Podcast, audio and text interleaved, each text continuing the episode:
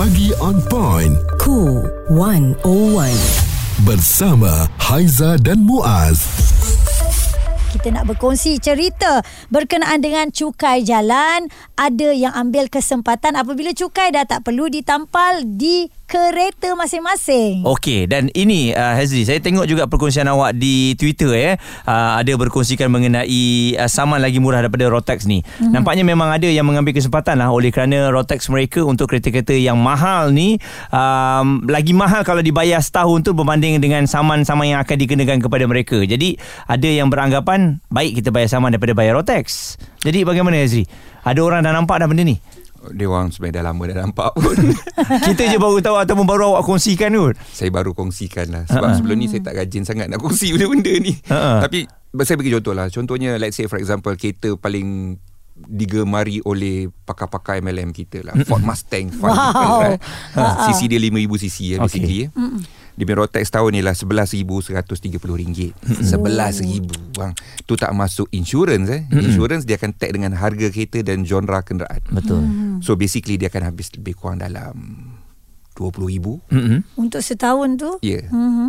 Sekali kena saman berapa? Hmm. Maksimum RM1,000. Ataupun mungkin lebih daripada tu? Lebih sedikit lah. Mm-hmm. Tapi saya boleh bet takkan sampai RM10,000 pun saman tu. Mm-hmm. So... Mm-hmm memang benda ni terjadi dan bukan dengan supercar sahaja tetapi kenderaan-kenderaan komersial apa semua tu. Ini satu isu yang saya rasa ramai masih lagi tak nak highlight kan ke apa semua. Tetapi memang lebih untung kena saman daripada bayar insurans atau road tax. Ini masalah ni sebenarnya. Sebab bila jadi sesuatu tak ada insurans apa semua tu dia orang sanggup ambil risiko tu kita tak kisah kalau dia tak boleh nak repair kereta dia tetapi kalau dia langgar orang lain itu yang kita risaukan sangat so saya rasa tak ada cara lain mm-hmm. memang kena naikkan uh, kadar denda atau saman mm-hmm. biar dia orang takut mm-hmm. dan kalau boleh janganlah bagi diskaun-diskaun saman ni ni lagi lah lagi mua jadi orang. Orang lagi macam oh okey saman tak mahal is okey kan. Tapi bila dak kata nak naikkan saman ramai pula yang bising. Apa mahal sangat ni? Kita tak mampu, kita nak beli macam-macam ni. Takkan nak bayar saman mahal kalau tak nak bayar saman janganlah buat salah kan. Ha itu jawapan dia sebenarnya kan. Tapi kita tengok juga ni ada yang menghantar kat WhatsApp katanya sepatutnya setiap kereta baru yang keluar nombor plate-nya adalah daripada JPJ baru boleh integrate banyak benda. Entahlah kenapa aneh-aneh je Malaysia ni kata dia eh. Tapi itu memang betul itu yang kita orang cadangkan 10 hmm. tahun lalu. Hmm. So bila kita ada RFID ke apa semua dekat situ nombor plate tu saja. Mudah. Boleh tak ada masalah pun. Hmm. Dan kemudian ada juga rakan media saya yang cadangkan buat macam US. Siapa yang buat nombor plate sebab dekat sini kadang-kadang jadi isu siapa yang dapat kontrak buat nombor plate ni hmm. dekat US dia suruh jabatan penjara buat oh so banduan buat dekat penjara banduan pun dapat gaji sikit hmm. kita pun dapat kos buruh yang rendah hmm. so itu yang dia orang buat kat sana lah So benda ni bukan benda baru Dalam saya cakap lah. Benda ni bukan baru Kita tak payah nak reinvent benda-benda. Kita tengok orang lain buat macam mana Dan kita follow lah. Kalau lelaki selalu dia orang tahu Tapi perempuan ni kadang-kadang Dia tak berapa nak cakna untuk road tax kereta dia mengikut um, berapa cc? Okey 1.5 tu uh, ke atas adalah lebih mahal betul? Betul. Uh, dia sebenarnya 1.5 liter yang atau 1500 cc ni dia kira 1500 cc ke bawah ni dia kira uh, kenderaan yang mahain. Hmm. So pihak kerajaan alhamdulillah dia berikan kadar road tax yang cakap cukup murah. Hmm. Kemudian dia naik sehingga 1999 cc atas daripada tu dia punya graf terus naik mencanak-canak lah. Hmm, ha. Macam Mustang tadi tu lah. Tapi Ha-ha. ada juga yang best dia tau. Korang ramai tak tahu tau. Untuk motosikal, road tax paling tinggi mati dekat 1000 cc. Oh. So, kalau motor tu ada 6000 cc pun, hmm. harga dia sama dengan motor, harga road tax dia sama dengan road tax motor 1000 cc. Hmm. Oh, road itu tax, itu maksimum dia. Itu maksimum hmm. dia. Lepas tu harga dia sama je. Tapi jangan risau, saya dah nampak dah pihak kerajaan kita akan ubah konsep uh, road tax ni cukai jalan ni mm-hmm. bukan lagi berdasarkan uh, isi padu enjin mm-hmm. tetapi lebih kepada kadar pengeluaran asap oh. ataupun emission Okey. Ini ada sangkut paut tak dengan sebab sekarang ni banyak kereta yang um, yalah apabila 1.5 turbo ataupun 1.4 turbo eh hmm. dengan harga kereta yang mahal tetapi dia main kapasiti enjin yang yang kurang.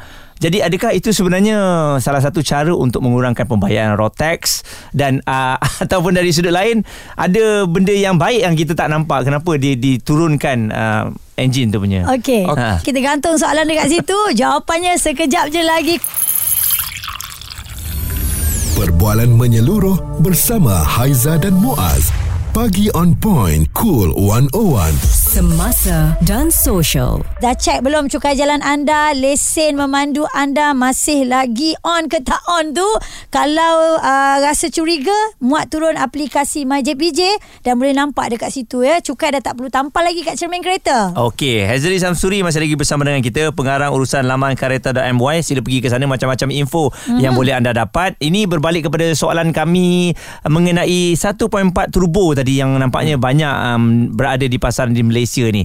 Adakah itu salah satu mengaburi untuk uh, Rotax ni jauh lebih murah ataupun ada benda di sebaliknya? Uh, macam saya cakap, uh, kita akan ubah sistem cukai jalan kita kepada kadar pelepasan asap. Mm-hmm. Sebabnya ialah Eropah, US dah lama buat. So enjin-enjin tu sebenarnya untuk pasaran sana. Mm-hmm. So kebetulan lah enjin yang kecil, CC dia lebih kecil, dia lebih mesra asap. Ah, Maknanya dia kurang keluarkan asap. Hmm. So kebetulan lah. So enjin-enjin yang lebih kecil dengan penggunaan turbo ni dia memang menghasilkan le- kurang asap berbanding hmm. dengan enjin-enjin bersisi besar. So itu ialah satu kebetulan lah. Mm-mm. So untuk kita ni. So uh, memang enjin-enjin yang moden dan kompleks memang menggunakan CC yang kecil. Even kalau dulu kita ada V12, V8 pun dah tak ada dah sekarang ni pun. Kebanyakannya dah CC dah jadi kecil. Mm-hmm. Dah tak ada dah CC besar-besar dulu kecuali beberapa supercar sajalah. Mm-hmm. So kita pun memang nak ke arah itu dan kita nak tengok kadar pelepasan asap. Okey, dan harga Rotaxnya masih lagi mengikut kalau 1.4 turbo pun walaupun kereta tu harganya beratus ribu, harganya masih lagi sama dengan 1.5 biasa. ha, Ha-ha. 1.4 biasa. Dia tak kisah Janji Kalau ikut pelepasan asap Berapa kadar asap yang dihasilkan Dia tak kira harga kenderaan Harga kenderaan sebenarnya Tidak tidak termasuk dalam pengiraan cukai jalan. Hmm. Ha, kita nak kira pasal asap dia saja. Okey. Yang kira pasal harga kendera- kenderaan ni sebenarnya insurans. Insurans saja. Ha, insurans Hmm. saja. Okey, jelas. Penting sangat eh. Ha-ha. Dan kita ada soalan daripada Syah ni eh. Macam mana kalau orang tu macam mak ayah kita kan yang tak biasa gunakan uh, apps tu macam mana dia orang nak uh, perbaharukan uh, lesen ataupun cukai uh, kereta tu? Hmm, Cik Ezri. Uh, cara pembaharuan cukai jalan masih lagi sama macam dulu. Kita boleh guna MyEG, kita boleh pergi ke JPJ ataupun kita boleh gunakan uh, khidmat ejen ejen insurans. Tapi saya rasa apa yang dia maksudkan tu mungkin kalau kita dah tak tampal uh, apa tu stiker Rotex tu macam mana nak tunjukkan apps sebab apps tu memang tidak begitu mesra orang tua lah. Hmm, betul. Ya. So mungkin anak dia boleh buka dan screenshot gambar gambar road tu tapi jangan risau sebab uh, penguatkuasa ataupun apa tu polis yang nak tahan kenderaan selalunya dia orang sendiri ada sistem dan dia orang boleh check sendiri. Mm-mm. Sebenarnya dia orang tengok nombor plate saja dia akan run dalam sistem dia dia dah tahu dah nombor plate tu insurans hidup ke road tax mati ke siapa semua dia orang dah tahu dah. Yalah, ya, bila kita sebut tentang orang tua kan kadang-kadang hmm. yalah benda-benda moden macam gini kurang arif hmm. dan boleh juga simpan uh, secara PDF juga eh Cik Ezri eh. Boleh boleh simpan. Yang tak tapi kan saya masih lagi tampal.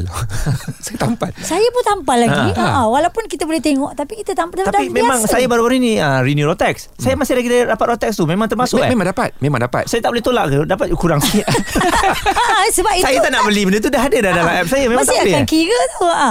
Uh, memang dia akan bagi sekali lah. Oh. Tapi saya tampal sebab saya memang susah dan mungkin saya rindu menyumpah bila nak menyam- nampal.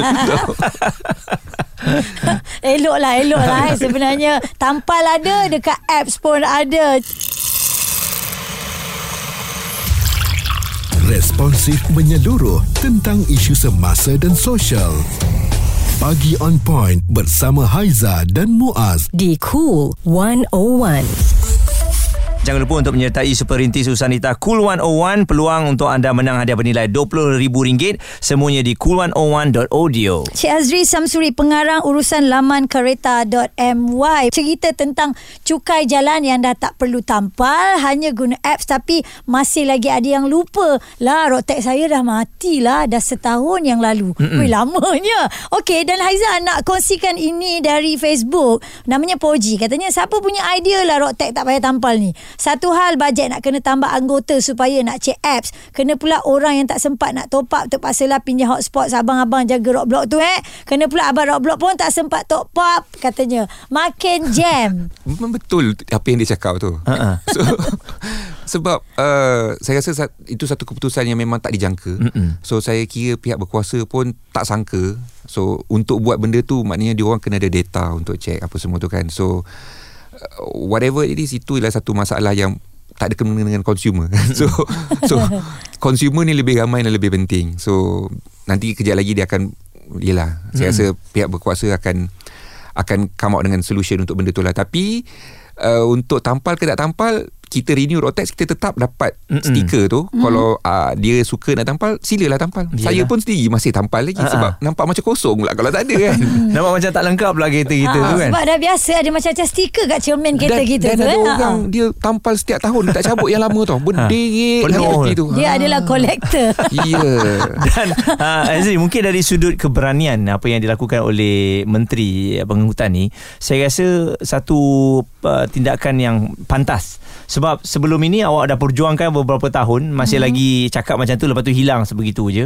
Jadi keberanian ni adakah begitu? Maksudnya dalam apa-apa saja benda yang nak diperbarui memang ada keberanian dan juga kena ada rujukan serta kena ada kajian yang menyeluruh. Mem- memanglah menjadi tu- tugas menteri ni bukan senang lah ya sebab dia kena balancekan banyak benda contohnya adakah kementerian itu mampu untuk bertukar untuk untuk menukarkan satu undang-undang tu dan adakah permintaan daripada rakyat itu boleh diterima pakai ke tidak hmm. tetapi well balik kepada tanggungjawab seorang pemimpin dia yang kena tentukan apa yang baik dan apa yang buruk untuk rakyat Mm-mm. So benda-benda yang apa yang kita lalui sekarang ni semuanya ni sebenarnya telah dilalui oleh negara-negara maju dah lama dulu. So apa pun macam saya cakap tadi ini adalah satu perkembangan yang baik kerana dia mendengar keluhan